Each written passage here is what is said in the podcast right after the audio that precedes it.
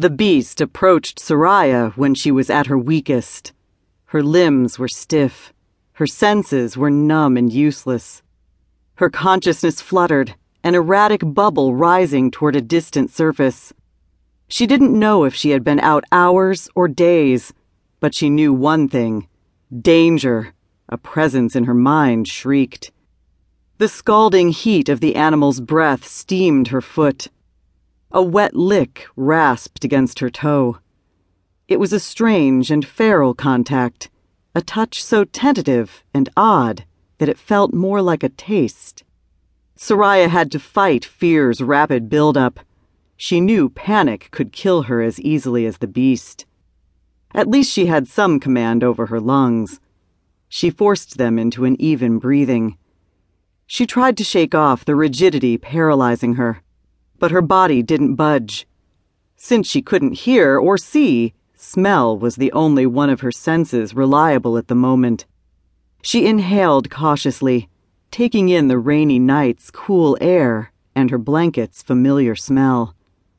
The scent of a dying fire peppered the air and mixed with something else the stench of the beast's musty dankness. Curse the fits that left her helpless to bait the wilderness's beasts. A life interrupted by the prism's recurring bouts was all she had to show for her forced service to the guild's infamous mating hall. That, and her stolen son.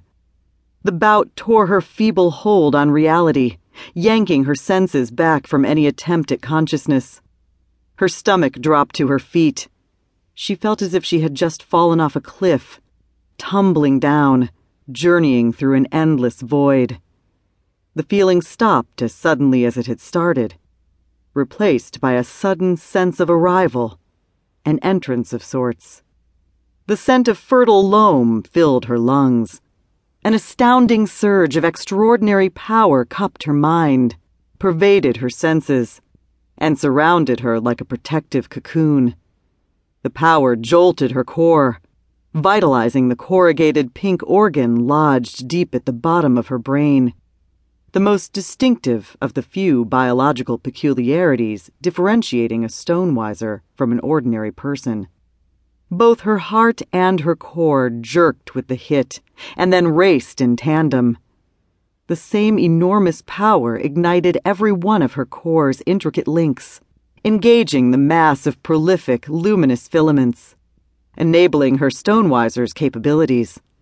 Without warning, a trance clutched her mind, and a colorless tale struck her bedazzled senses. A hot sun, a clear sky, a high mountain meadow. The drab tale suddenly flared. An explosion of vivid colors stunned her pupils, and there, in the middle of the meadow, amidst a field ablaze with sunflowers, a swaddled baby lay. The mismatched eyes staring at her were both sad and enormous on the child's little face. Is it you? Sariah asked. Is it really you? An unfamiliar voice echoed in her mind. You've been given all you need. Wise is she who sees with her heart and trusts with her mind for she shall seek the sacred and find the divine. How strange. The contact felt like a stone tale, but a stonewiser retrieved tales imprinted on stones, and she wasn't wising a stone at the moment. Without a stone, there could be no tales. Was this a belated tale from the prism? A late delivery from the stone that caused her to suffer the bouts? Was it a dream? Was it a tidbit of the sage's wisdom, surfacing randomly from her mind's depths? Or was the contact something else? Perhaps even her child's voice. It had been a long time since she had last heard her son's voice. In fact, she had heard him only once before, when he was still unborn, precariously lodged in her womb. It had been a brief contact, experienced under extraordinary circumstances but she was sure she would have recognized his voice if she heard him again. The voice in her mind didn't feel like him. Besides, her child was just a baby in arms, without the strength and training to imprint, let alone project a stone tale.